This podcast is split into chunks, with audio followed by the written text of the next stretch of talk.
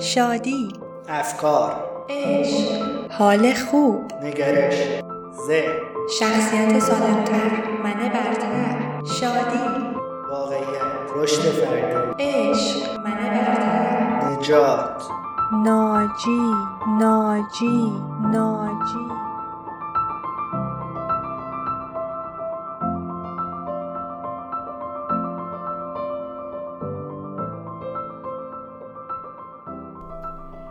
سلام و صد درود به شنوندگان ناجی. من پری هستم و این اپیزود 11 هم از پادکست ناجیه که داره در دیماه سال 99 ضبط میشه. ولی محتوای این اپیزود که قراره بشنویدش یک live اینستاگرام بوده که در آذر ماه سال 99 برگزار شده و به درخواست اکثریت شما الان تبدیل به پادکست شده. چون خیلی خیلی ازتون پیام دریافت کردم که نمی‌تونید لایو ها رو ببینید به خاطر مسائل اینترنت و یا وقتش رو ندارید و اینکه خب در کل دیدن لایو ها و IGTV ها توی اینستاگرام سخته و در نهایت هم بعد از چندین تا نظرسنجی اکثریت آرا بر این بود که من فایل های صوتی رو به صورت پادکست در همه اپلیکیشن های پادگیر منتشر کنم که هم بتونید با کیفیت بهتر و هر سرعتی که دوست دارید تنظیم کنید و گوش بدید. بعد از شروع قرنطینه مجدد تو خیلی از کشورها من تصمیم گرفتم که یک سری مجموعه لایو در جهت آگاهی بیشتر و رشد فردی براتون برگزار بکنم و هر دفعه مهمانهایی رو بیارم که در رشته خاصی متخصص هستن کارهای coaching انجام میدن و یا در هر صورت حرفی برای گفتن دارن که می‌تونه به ما کمک کنه که زندگی بهتری داشته باشیم. توی این اپیزود هم قراره لایو من رو با آقای پرهام مهدیان بشنوین که در مورد تئوری انتخاب در زندگی هستش. آقای پرهام مهدیان life coach بین المللی هستند که در تورنتو فعالیت می‌کنن و دانش آموخته مؤسسه ویلیام گلاسر هم هستند. همینجا بهت پیشنهاد می‌کنم اگر هنوز اپیزود اول و دوم پادکست ناجی رو گوش نکردی اول برگردی و اونا رو گوش بدی. به خاطر اینکه به طور مفصل به توضیح تئوری انتخاب پرداختم. اپیزود یک راجع به نیازهای پنجگانه و اپیزود دو مستقیما راجع به تئوری انتخاب هستش. خیلی از شماها در طول همه این مدت از من سوالای پرسیدید در مورد چگونگی بکارگیری تئوری انتخاب در زندگی و یا در هنگام فوت عزیزان. و من هم با در نظر گرفتن ایام کرونا و قرنطینه و اینکه شاید متاسفانه خیلی هامون عزیزی رو تو این ایام از دست داده باشیم تصمیم گرفتم که سوالاتی در این مورد رو از آقای مهدیان بپرسم که جوابهایی رو که ایشون توی لایو گفتن الان قراره بشنویم. و اینو هم بگم که آقای مهدیان متاسفانه یک ماه قبل از برگزاری لایومون پدرشون رو توی ایران از دست دادن و تحت شرایط روحی خوبی واقعا نبودن. اما اومدن این لایو رو برگزار کردن و اتفاقا صحبت های خیلی خیلی خوبی در مورد چگونگی استفاده از متد تئوری انتخاب هنگام مرگ عزیزان رو برامون توضیح دادن. این چیزی که قراره بشنوید نسخه کامل لایو اینستاگرام نیستش. تا جایی که می‌شد سعی کردم edit ش کنم و قسمت هایشو براتون بذارم که احساس کردم این روزا شاید به درد خیلی ها بخوره. و قاعدتا اون قسمت های اولیه لایو که شامل سلام و احوال پرسی میشه رو هم حذف کردم که حوصلت سر نره. الانم در عرض یک دقیقه می‌خوام یه یادآوری خیلی خلاصه روی متد تئوری انتخاب داشته باشم که با ذهن آماده تری بریم و صحبت ها رو گوش کنیم. ویلیام گلاسر تو کتاب تئوری انتخاب معتقده که همه ما انسان ها پنج تا نیاز اصلی و اساسی داریم. نیاز به بقا و زنده ماندن، عشق و تعلق، قدرت، آزادی و تفریح. و در واقع تمام کارهایی که ما از تولد تا مرگ انجام میدیم برای ارزای یک یا چند تا از این پنج تا نیازه. و ما اسمش رو می‌ذاریم رفتار. پس همه کارهایی که ما از تولد تا مرگ انجام میدیم فقط یک رفتاره. حالا این ماشین رفتار چهار تا چرخ داره. دو تا چرخ جلو فکر ما و عمل ما و دو تا چرخ عقب احساس و فیزیولوژی هستند. و مهمترین نکته توی متد تئوری انتخاب اینه که فارغ از اینکه ما زن هستیم یا مرد چند سالمونه تو چه کشوری به دنیا آمدیم و الان داریم چی کار می‌کنیم؟ همواره روی دوتا چرخ جلوی ماشینمون تسلط کامل و مستقیم داریم. یعنی فکرمون و عملمون. و همیشه می‌تونیم با به حرکت در آوردن دوتا چرخ جلو دوتا چرخ عقب رو هم به حرکت در بیاریم. یعنی احساس و فیزیولوژی. خب حالا با این توصیفاتی که گفتم بریم لایو رو بشنویم و عذرخواهی می‌کنم اگر کیفیتش به خوبی اپیزودهای معمولی نیستش. چون تا جایی که می‌تونستم سعی کردم نویز ها رو بگیرم اما خب به علت اینکه این لایو توی اینستاگرام برگزار شده این مقداری کیفیت صدا رو اوورده پایین که مجددا عذرخواهی می‌کنم.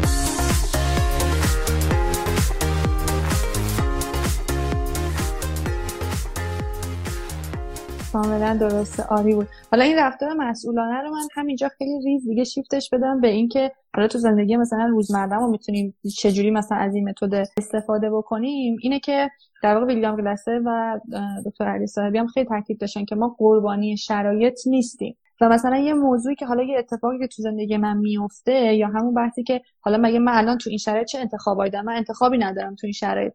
ولی ما من می‌تونم بگم که ما تو همه شرایط انتخاب داریم. یعنی همین الانش که مثلا ما تو قرنطینه هستیم ایام کرونا خیلی ها اتفاقا کارهای جدید رو شروع کردن. خیلی ها یادگیری های جدیدی داشتن. حالا مثلا هنر جدیدی یاد گرفتن درس جدیدی خوندن کورسی برداشتن و خیلی هم هستن که کاری نکردن. پس ما باز هم تو شرایط یکسان آدم ها انتخاب های مختلف می‌کنن. یا تا اصلا تو روابط. من تو رابطم اینو می‌دونیم که یکی از اصول تئوری انتخاب اینه که من فقط می‌تونم روی رفتار خودم کنترل داشته باشم. نمی‌تونم رفتار کسی دیگر کنترل کنم. پس کسایی که توی رابطه مسئله دارن با پارتنرشون یا مثلا میگن همسر من اینطوری رفتار می‌کنه و خودشون هم کاملا قربانی اون رابطه می‌دونن در حالی که فقط هم می‌خوان اونو تغییر بدن که ما اصلا اینجا هست کنترل بیرونی میاد که ببین تو اصلا نمی‌تونی یه نفر دیگر تغییر بدی. تو باید خودت تو کنترل فکر و عمل خودت رو داشته باش رفتار خودت رو عوض بکن. مثلا اگر یک موضوع ناراحتی و مثلا دو ساله که راجبش با پارتنرت صحبت نمی خب این رفتار تو عوض کن. بیا راجبش صحبت بکن. اونو آگاه بکن راجع به این موضوع. یا حتی تو محل کار مثلا کلا تو همه جنبه های زندگیمون ما می‌تونیم این انتخابه رو داشته باشیم ولی بعضی میگن نه ما انتخاب نداریم. یعنی مثلا یکی از سوالات که تو خواستم بپرسم دوستان پرسیده بودن که اوضاع تو ایران اصلا خوب نیست و خب ما هممون به این موضوع واقفیم. واقعا تو ایران الان اوضاع اصلا خوب نیست. اوضاع دلار اوضاع اقتصادی اوضاع سلامتی اوضاع کرونا هیچی. ولی اینجوری هم نیستش که ما بگیم که خب پس الان هیچ انتخابی نداریم. درسته؟ یعنی به این دسته از ما می‌خواستم که یه جوابی داشته باشیم که تو این لایو بهشون بگیم. نه دقیقا درسته توضیح خوبی هم دادین واقعا. ببینین به نظر میاد حیطه های زندگی سه بخشن. حیطه هایی هستن هیچ کنترلی ما روش نداریم. این که من امروز صبح پا میشم در تورنتو کانادا و مثلا قراره ماشینم رو بفروشم دلارش کنم بیارم اینجا یه کاری باش بکنم اینکه امروز یکی از دوستان مثلا در حاکمیت میاد میگه که آقا اوکی اگر آمریکا به برجام برگشت ما هم برمیگردیم. دلار دو هزار تومن بیاد پایین. یا اینکه اون امروز میاد میگه که آقا بایدن که اگر فلان هم بشه ما 5000 تومن دلار بره بالا که حداقل در چند ماه و چند سال گذشته هممون همه شکلش رو تجربه کردیم. این قسمت واقعا اینکه امروز اونا چه تصمیم می‌گیرن در کنترل من نیست. ولی رو زندگی من خیلی اثر گذاره خیلی زندگی منو می‌تونه بالا پایین بکنه. ولی هیته هایی که در کنترل من نیست یا هیچ کدوم ما کنترل نداشتیم که کرونا بیاد یا نیاد. چش به هم زدیم و دیدیم یه بیماری جدید اومده. همه زندگیمون رو تحت تاثیر قرار داده. بنابراین یه بخشی از زندگی هست ما هیچ کنترلی روش نداریم. یه بخشی از زندگی هم هست که ما کنترل کاملی داریم یا به نسبت کامل داریم. یعنی فکر من عمل من خواسته من اینکه من چه چیزی رو می‌خواهم که کسی به من تحکم نمی‌کنه. من تصمیم می‌گیرم چی رو می‌خوام. من تصمیم می‌گیرم چه رفتاری رو الان از خودم نشون بدم چه جوری فکر کنم و چه جوری عمل کنم. اینم یه هیته که کاملا در کنترل منه. یه هیته این وسط هست من درش اثر گذارم یعنی نه کنترل کامل دارم نه هیچ کنترل یعنی وسط این دوتا میشه دقیقا. وسط این دوتا یعنی من اثر گذارم نکته مهم اینه که با ما باید به بینشی برسیم که بتونیم رو قسمت هایی که هیچ کنترلی نداریم تقریبا بتونیم بپذیریمشون و خودمون رو باشون وفق بدیم. عین یه دیوار بتونی میمونه که دم خونه ما هست درد سرم هستا ولی دیوار بتونیه رو نمیشه جابجاش کرد. خب؟ اینو باید بپذیریش. آقا این دیوار بتونی کنار خونه من هست و تو مرحله اول پذیرش دیگه. یعنی همین آره، تو ایام کرونا باید بپذیریم. آقا. الان شرایط اینه دیگه. حالا من بشنم بگم حالا یه ماه دیگه میره دو ماه دیگه میره. آقا فعلا اینه. آره من اگه روزی ده بارم خودم رو به این دیوار بتونی بکوبم غیر از اینکه من آسیب ببینم اون دیواره از جاش تکون نمی‌خوره پس اینو بپذیرم بعد باش کنار بیام یه قسمت هم دارم که کاملا در کنترل منه. خب اونجا باید بیشترین تمرکزم بذارم. واقعا حواسم باشه تو این زندگی رفتار من انتخاب های من بیشترین اثرگذاری رو زندگی من داره. یک قسمت های سومی هم هست. مثل مثلا ارتباط الان من از شما بپرسم مثلا ارتباط آدما با همسرشون. جز کدوم از این است به نظرتون؟ خب کنترل تا حدی می‌تونن داشته باشن چون نیمی از رابطه خودشونن و هر کس خودش کنترل داره. و خب اون تاثیر هم هستش درسته؟ بله. این میشه جزء اون قسمت خاکستریه. یعنی. من اگر خودم رو بکشم ممکنه همسر من نخواد با من رابطه خوبی داشته باشه. اصلا یه جا بگه دیگه من با تو خوشحال نیستم. ولی قطعا من اثرگذارم در رابطه من با همسرم. قطعا مثلا یکی از مشکلاتی که خیلی از مراجعین ما دارن مثلا با بچه هاشون این مشکل دارن میگه اصلا بچه هر کار دلش می‌خواد می‌کنه من هیچ کنترل روش ندارم. مثلا وقتی نوجوان شده اینا. چون فکر می‌کرده که می‌تونه کنترلش کنه.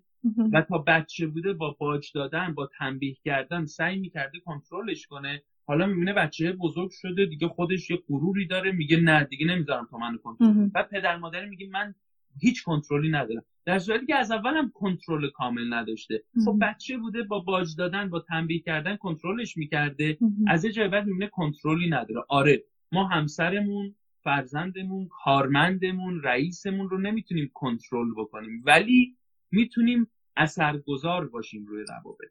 حالا زندگی در شرایط سخت هم از این قسمته. به عبارتی وقتی شرایط بیرونی سخت میشه یعنی اون دیوارهای بتونی به هم نزدیکتر میشن گاهی موقع فشارشون به ما بیشتر میشه. اما این که هنوز یک قسمتی از زندگی هست که من روش اثرگذارم و هنوز یک قسمتی از زندگی هست که من روش کنترل کامل دارم صد درصد این دوتا هنوز وجود داره. کی می‌تونیم موفق بشیم؟ اون موقعی که فقط نگاهمون به اون دیوار بتونیه نباشه. به راه های دیگه که اینو اسمش می‌ذارم سلف اولویشن یعنی خود ارزیابی کنم. آقا من این کاری که دارم می‌کنم واقعا واسم سودمنده یا نه؟ این نوع نگاه من به شرایط. این که بگم آقا همه تو ایران بدبخت شدن. پس منم اگه بدبختم تقصیر من نیست که کرونا شده. واقعا آیا این واقع بینانه است؟ آیا همه بدبخت شدن؟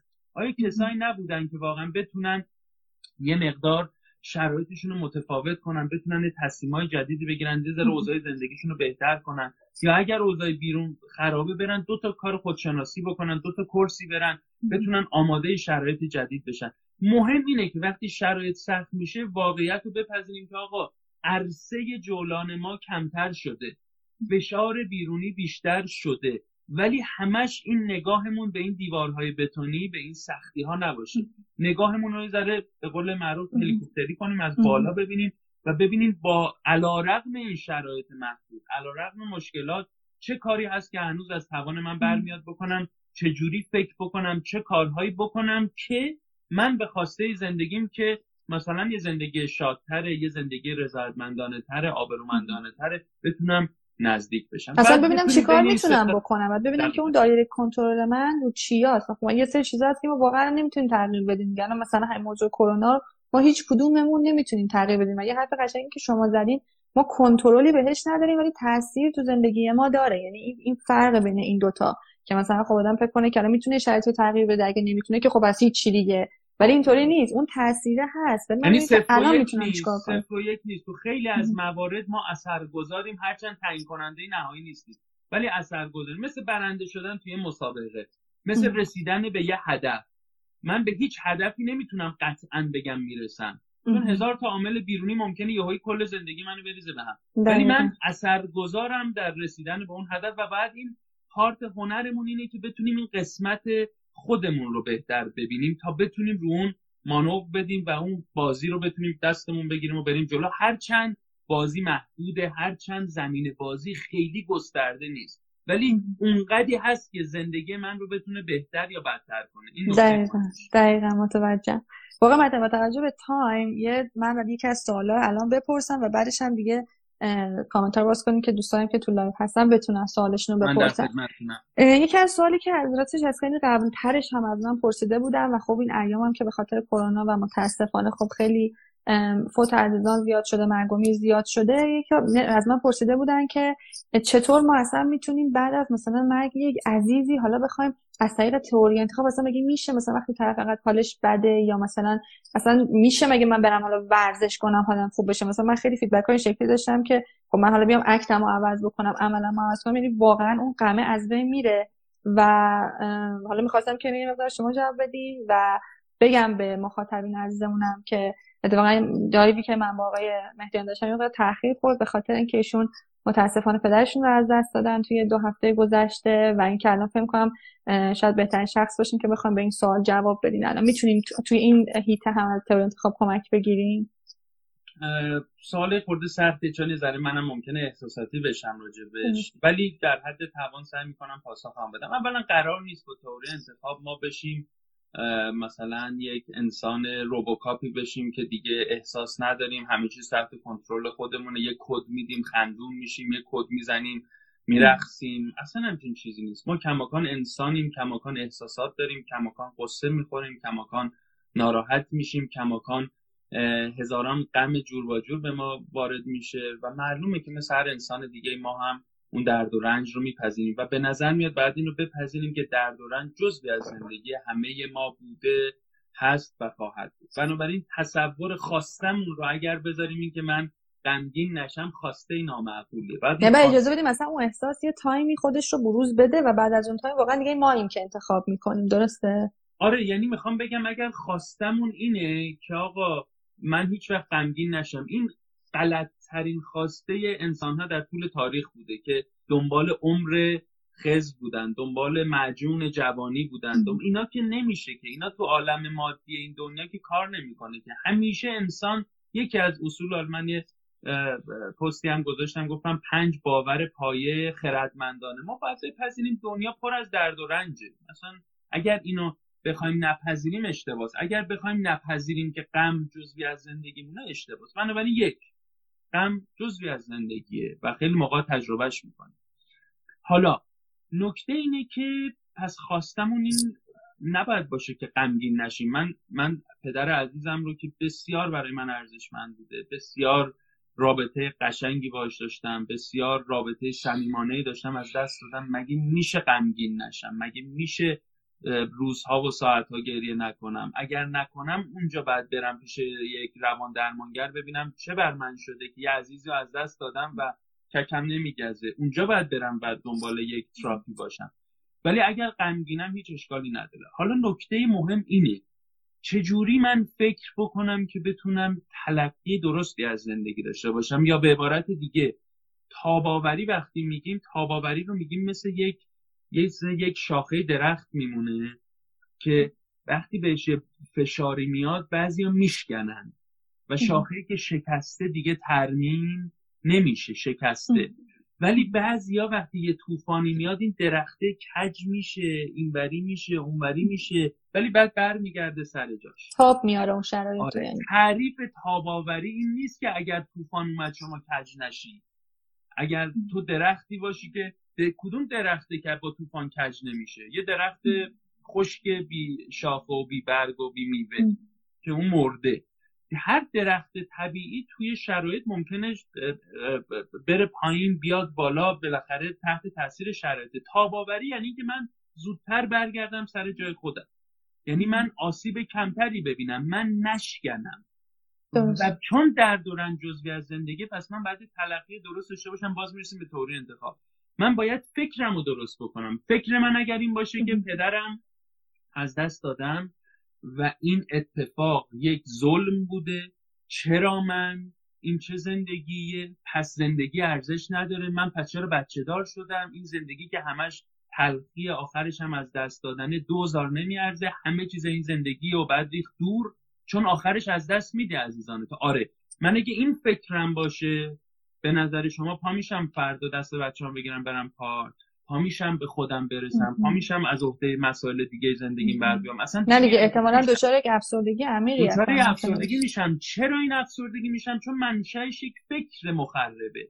یک فکر منفیه و این این فکره داره همش هدایت می‌کنه بقیه چرخهای ماشین من رو عملم هم اونو ساپورت می‌کنه. خودم هم میرم یه گوشه پتو می‌کشم رو سرم زار زار گریه می‌کنم حال خراب. اما اگه فکرم این باشه که عزیزترینم رو از دست دادم اما مگر غیر از این است که طبیعت از روز ازل تا ابد اینگونه خواهد بود و کاشکی اینجوری باشه که پسرها شاهد مرگ پدرها باشن تا اینکه پدرها شاهد مرگ پسرها.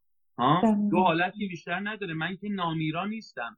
یا من باید زودتر از پدرم بمیرم یا پدرم زودتر از من؟ یا من از فرزندم زودتر بمیرم یا دور از جون فرزندم از من زودتر بمیره؟ پس بعد با یه سری افکار تکلیفم رو مشخص کنم. اگر پذیرفتم اینو اگر پذیرفتم که پدرم در شرایطی بود که هیچ وقت دوست نداشت بیشتر از این اذیت چه درد بکشه رنج ببره و این اتفاق کوتاه افتاد. از این بابت خوشحال باشم که اونجوری که اون دوست داشت از دنیا رفت. از این بابت خوشحال باشم که در حیطه اختیارات بسیار محدودی که من داشتم در مهاجرت که نمی‌دونم هزار تا مشکل خوردم کرونا بوده نتونستم برم پیش عزیزم. ولی از مدیای محدود FaceTime و video call تونستم time ای قشنگی رو با پدرم بذارم. حرف ناگفته ای حسرت کار نکرده و سعی کردم واسه خودم نذارم. حالا اگر این افکار و اون کارها رو کرده باشم غمم هنوز سر جاشه دلتنگیم هنوز سر جاشه. اما این دلتنگی و غم باعث نمیشه من فلج بشم. باعث نمیشه من فلسفه زندگیم به هم بریزه. ما واسه همین میگیم آدم باید فلسفه زندگی داشته باشه.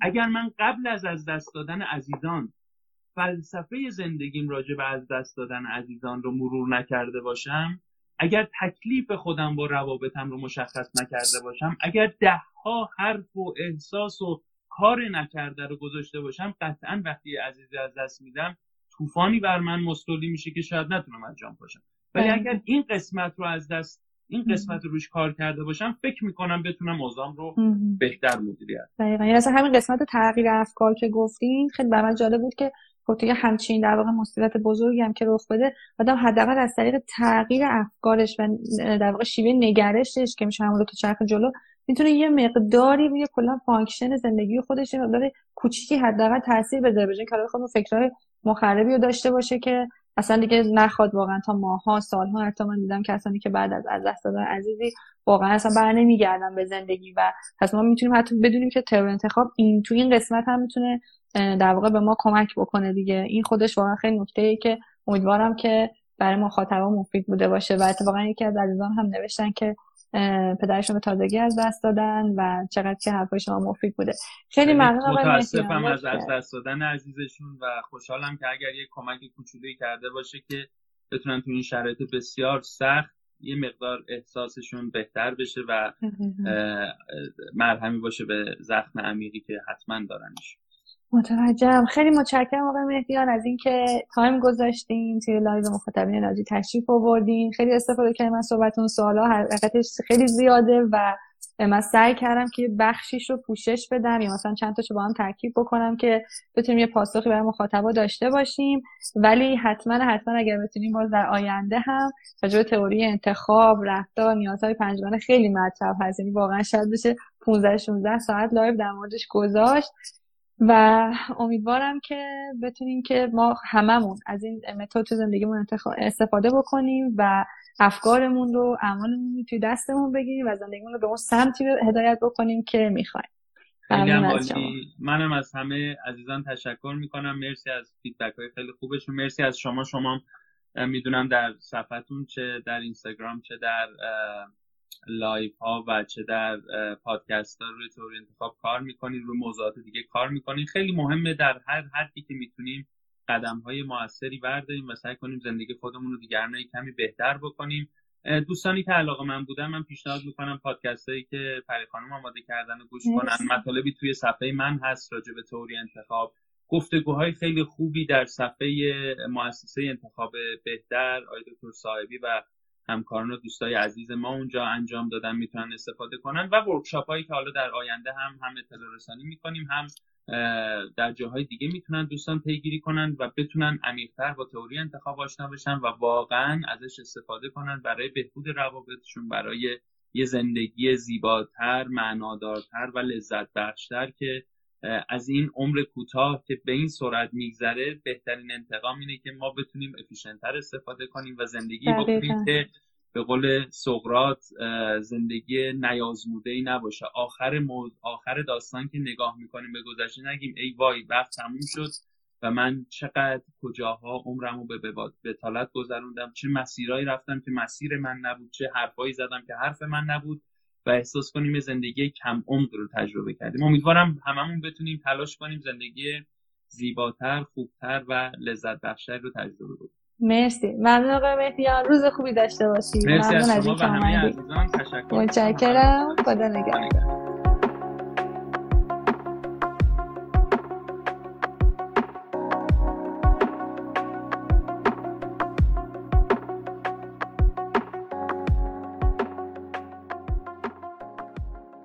خب این چیزی که شنیدیم تقریبا خلاصه ای بود از live من با جناب آقای مهدیان life coach و دانش آموخته مؤسسه ویلیام گلاسر.